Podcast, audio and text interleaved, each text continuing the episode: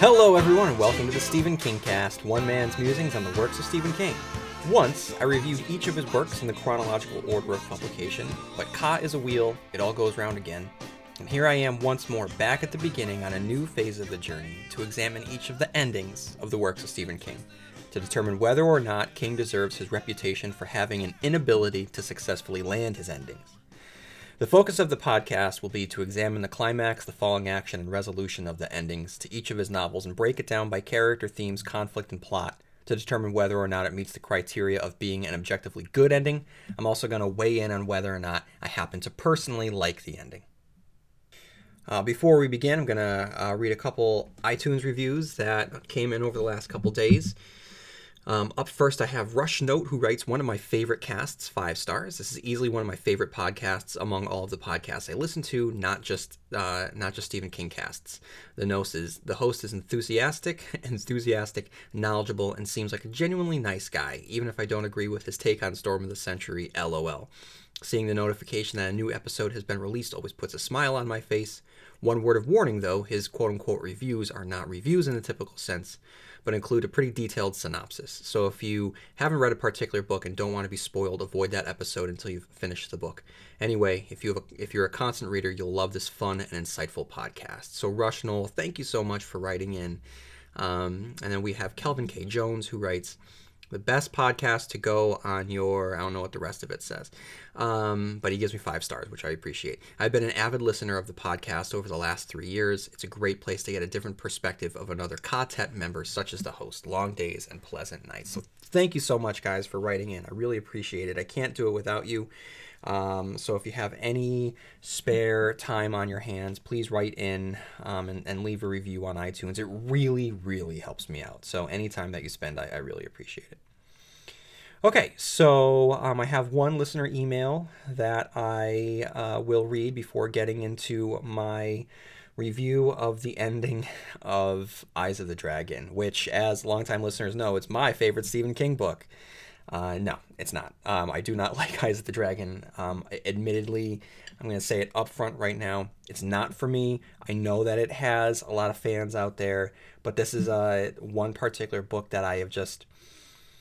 You know, I was gonna I was gonna say that I've tried to get into. I, I don't even know if I've given the, the book the benefit of the doubt in that regard. I, I read it back in the day.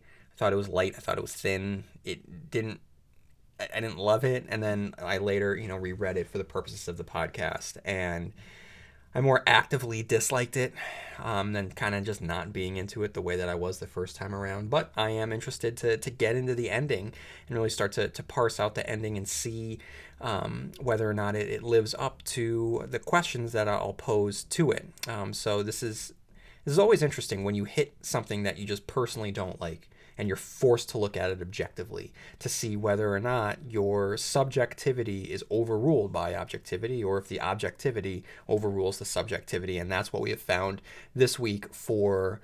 Um, Eyes of the Dragon. So I look forward to getting into that. But before I get any further, I'm going to read um, a listener email. Dear Stephen Kingcast, greetings from the UK. After coming across your podcast a few years ago, you have kept me entertained for hours, be it at home or on the drive to and from work, and I want to say a huge thank you for all the time and hard work that you put in on what I believe is one of the best podcasts out there dedicated to Stephen King.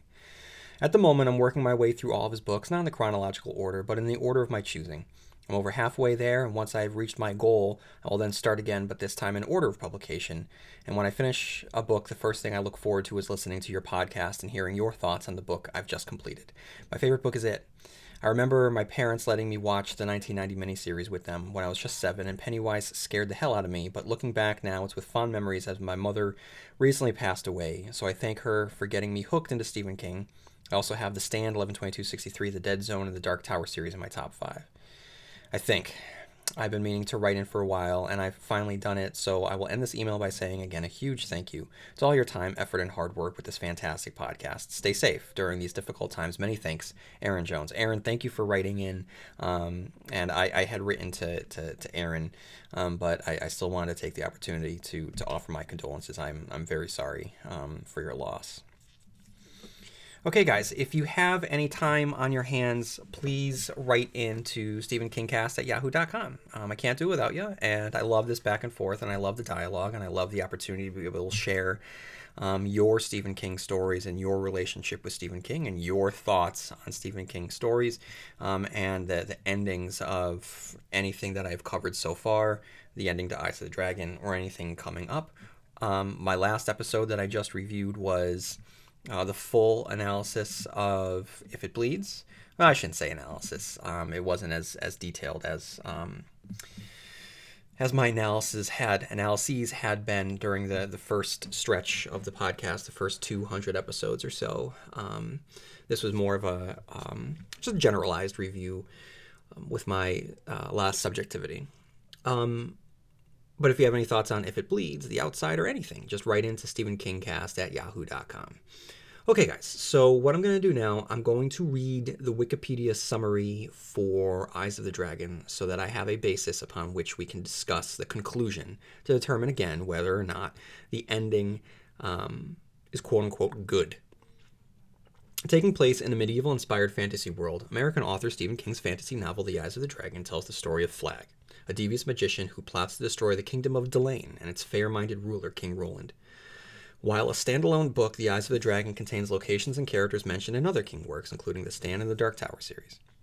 When the novel begins, King Roland the Good rules the kingdom of Delain. The magical the magician Flagg, his royal advisor, served in this position for many years before Roland's ascent. Flagg served under Roland's mother, Queen Leda, who always held a measure of distrust against him. Her suspicions were not unfounded. Flagg has long been plotting to destroy the kingdom of Delain from his position as chief advisor. Although Roland largely trusts him, his faith begins to waver after Roland marries Sasha, believing Sasha is an innocent and unassuming noble girl who poses little threat to his plans to bring ruin to Delain. Flagg encourages Roland to marry her. Contrary to Flagg's hopes, however, Sasha is a naturally strong, independent, and intelligent woman whose love for Roland is genuine. As Roland grows closer to her, mm-hmm. she successfully influences her husband's opinion of Flagg leading him to finally see the truth about Flagg's veiled treachery. Unhappy about no longer being Roland's most trusted advisor, Flagg resolves to do away with Queen Sasha. A few years after giving birth to Roland's first son and heir, Peter, Sasha is now pregnant with a second child. Flagg pays a midwife to mortally wound Sasha during childbirth, but not before delivering Roland's second son, Thomas. Flagg breathes a sigh of relief as everybody in the kingdom, including mm-hmm. Roland, concludes that Sasha died a natural death during childbirth, which was tragically not uncommon during the medieval era. As Peter and Thomas come of age, it becomes clear which one is favored among the two. Peter is tall and graceful like his mother, while Thomas is shorter and stockier like his father. While Thomas is a good archer and hunter like his dragon slaying father, Peter, the rightful heir to the throne and more naturally charismatic of the two, is treated much more kindly by the royal court and citizenry. Flagg sees this development as an opportunity to poison Thomas against his father. Whenever Thomas is feeling uh, depressing about being the less popular child, Flagg swoops in to nurture the boy's bitterness, allowing it to fester until it becomes almost an obsession. Flagg also reveals that by looking through the eye holes of the skull of the dragon Roland once killed, Thomas can spy on his father in his private quarters. Successfully endearing himself to Thomas, Flagg unleashes his plan to regain power over the throne of Delain. First, he kills Roland with a batch of magically enhanced poisonous sand that causes the king's insides to boil. After dispatching Roland, Flagg leaves a few grains of the poisoned sand in Peter's room, so the authorities believe him to be the murderer. The royal guard quickly sentences Peter to be locked away in an aerial dungeon known as the Needle. Meanwhile, Thomas is all too happy to ascend to the throne with Flagg as his most trusted right hand man. Because Thomas is only 12 years old, Flagg is considered the de facto ruler of Delain. Almost immediately, Peter hatches a plan for his escape. He appeals to Judge Anders Peyna to grant him two seemingly innocuous requests for the guards to deliver him napkins with every meal and to have his mother's intricate dollhouse brought to him in his cell. After the judge agrees, Peter sets to work creating a long rope using threads from the napkins and the miniature loom in his mother's dollhouse. It takes him five years, but finally, Peter has a rope long enough to descend the tower safely. Meanwhile, in Peter's absence, a large support group of allies has formed around the belief that Peter was innocent all along. Peter and his supporters confront Flagg in Roland's old sitting room, the site of King's murder, but Flagg is too powerful for them to defeat. Just when Flagg is about to vanquish Peter, however, Thomas enters the room shooting Flagg with a flaming arrow. Using magic, Flagg vanishes before the arrow can make contact. Thomas tearfully admits that he witnessed his father's murder at the hands of Flagg, ironically, though, through the though the very eyes of the dragon revealed to him by Flagg. Despite saving his brother's life, thus atoning for his past sins, Thomas becomes even more of a pariah in his kingdom than ever before. With nothing left to keep him in Delain, Thomas sets out to find Flagg. The book ends the moment Thomas finds his old advisor, but the reader never learns what happens next. Okay, uh, so with the Wikipedia summary out of the way, let's talk about the actual ending of The Eyes of the Dragon. So, in order to really determine whether or not it is a objectively quote unquote good ending to this story, we are going to break apart the climax, the falling action, and the resolution. So, really, it's everything onward from Flagg murdering Roland, framing Peter, and manipulating Thomas into taking the throne. So, that would be the climax, the falling action being Peter escaping the needle while Flagg attempts to execute him, and the resolution, the heroes confront Flagg, defeat him, Peter takes the throne, and Thomas and Dennis pursue the man in black. Okay, so I have, as I said earlier, long been on record stating that this is not um, one of my preferred Stephen King novels. Um, I, I, understand that it is designed um, to to be stylistically different from what has come before and what will come later in the in the King oeuvre. Um, it is uh, a, a love letter uh, to this style of uh, sword and sorcery, fairy tale fantasy, and it's written for um, his children and Peter Straub's children. Um, so I understand all of that. Um, but I, I just, for all of my thoughts on Eyes of the Dragon, head on back to the, the Eyes of the Dragon episode. Um, so I've I've struggled with being able to actually like this story, which is why I was very interested in being able to examine the conclusion to this story. So here are the questions that I'm going to ask the Eyes of the Dragon, and then hold what occurs within the, the conclusion of the story against these questions to see whether or not, um, despite my um, lack of enthusiasm towards the text, whether or not, um, you know, it, it lands successfully. Does it provide does it provide an appropriate conclusion to its characters that are consistent with the characters' actions, conflicts, or themes of the book? Uh yeah, I'd say. I, I mean, the, the, the heroes are heroic, the misunderstood are redeemed, the villains are vanquished, and the kingdom of Delain lives happily ever after. Um, in terms of the characters who are, you know, fully designed um, for what they're supposed to be, they are consistent with what has come before and they play their parts. And Thomas is able to have his his conclusion. Um, Peter is able to escape. Flagg is revealed to be the cowardly creature that he is. Um, so yeah, I would say that it's um, the conclusion to the characters are consistent with their actions, conflicts, and the themes of the book leading up to it. Does it successfully wrap up the plot, specifically do the events build upon one another with consistency? Yes, I would say dollhouses and all. Um, and I know that I'm I'm not um, giving enough credit to the the dollhouse subplot. It is actually at first a, uh, a a very well executed mystery as to why Peter would want the dollhouse, and then the the suspense of him being able to hide it um, within the needle. Um, and the time that it takes for him to do it is is well done, um, and to see the the end of that plot actualized um, is it it is I know that I have been facetious and I have cut down this story, but um, the the execution of the conclusion to this plot is is really well done. Um, and as I'll, I'll get into, uh, you know, Flagg finding out about it, Flagg trying to come up the stairs, trying to end this before it ends for him, as everything converges towards the needle is. Um, it's a master storyteller. I would say, from a plot perspective, yeah, it successfully wraps up the plot. Um, does the conclusion serve the theme, the symbolisms, and the motifs? Yes, it fits with the young adult classic fantasy genre that King is playing with here. It feels very in line. It's appropriate and consistent to what he is trying to do. Um, and then the, the next question is what is the most famous scene in the novel, and does it appear in the conclusion of the story? Um, which is not grounds for an automatic um, well, I should say that it's not a detriment if the most famous scene does not take place in uh, the conclusion, but I don't think that it hurts. It's just a just a question I like to ask, and I would say that yes, in this case, I, I would say that um, the scene in which Peter attempts to escape from the needle while Flagg rushes to murder him.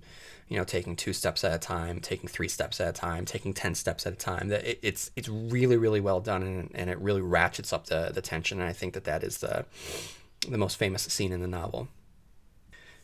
And are there any other factors that we need to consider? Um, there is. I need to be, uh, you know, very uh, honest and straightforward here. Um, I need to be on the record again saying that this novel just doesn't do it for me, um, and that as objective as I try to be with these things, um, sometimes you can't take the the person out of the the reviewer or the the critic.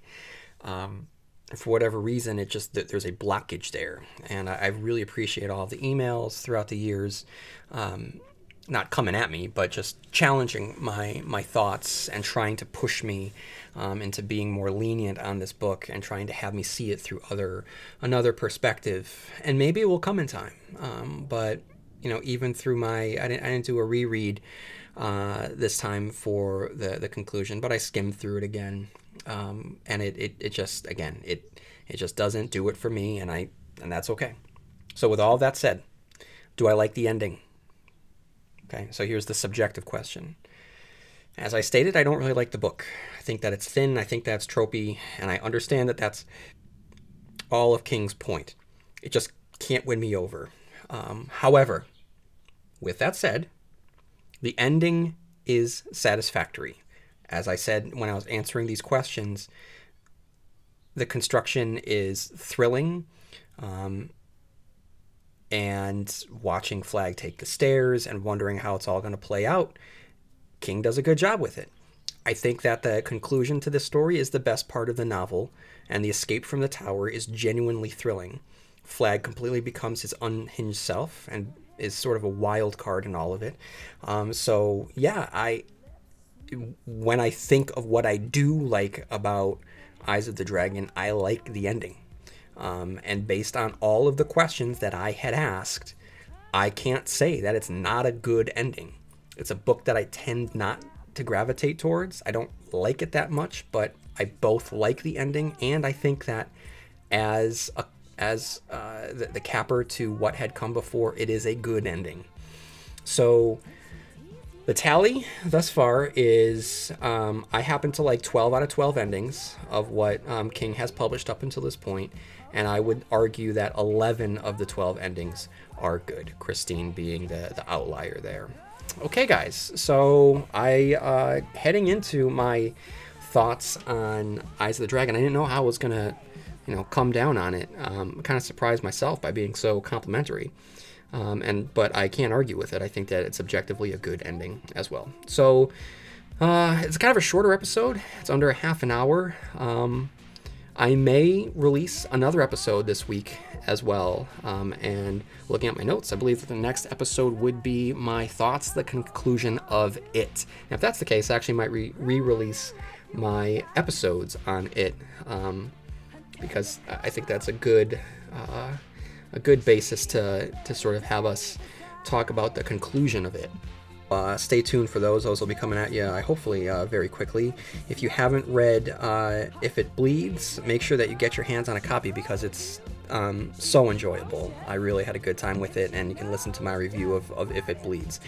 Um, and then if you haven't uh, uh, um, gone on to iTunes and left a review, please do so. Like I said, it would, it would really, really help me out. And as always, write into StephenKingcast at yahoo.com, and you can follow me on Twitter, Instagram, and on Facebook. Okay, everyone, that's all I got for right now. Um, and may you have long days and pleasant nights. And I will see you here next week, where M O O N spells Stephen Kingcast.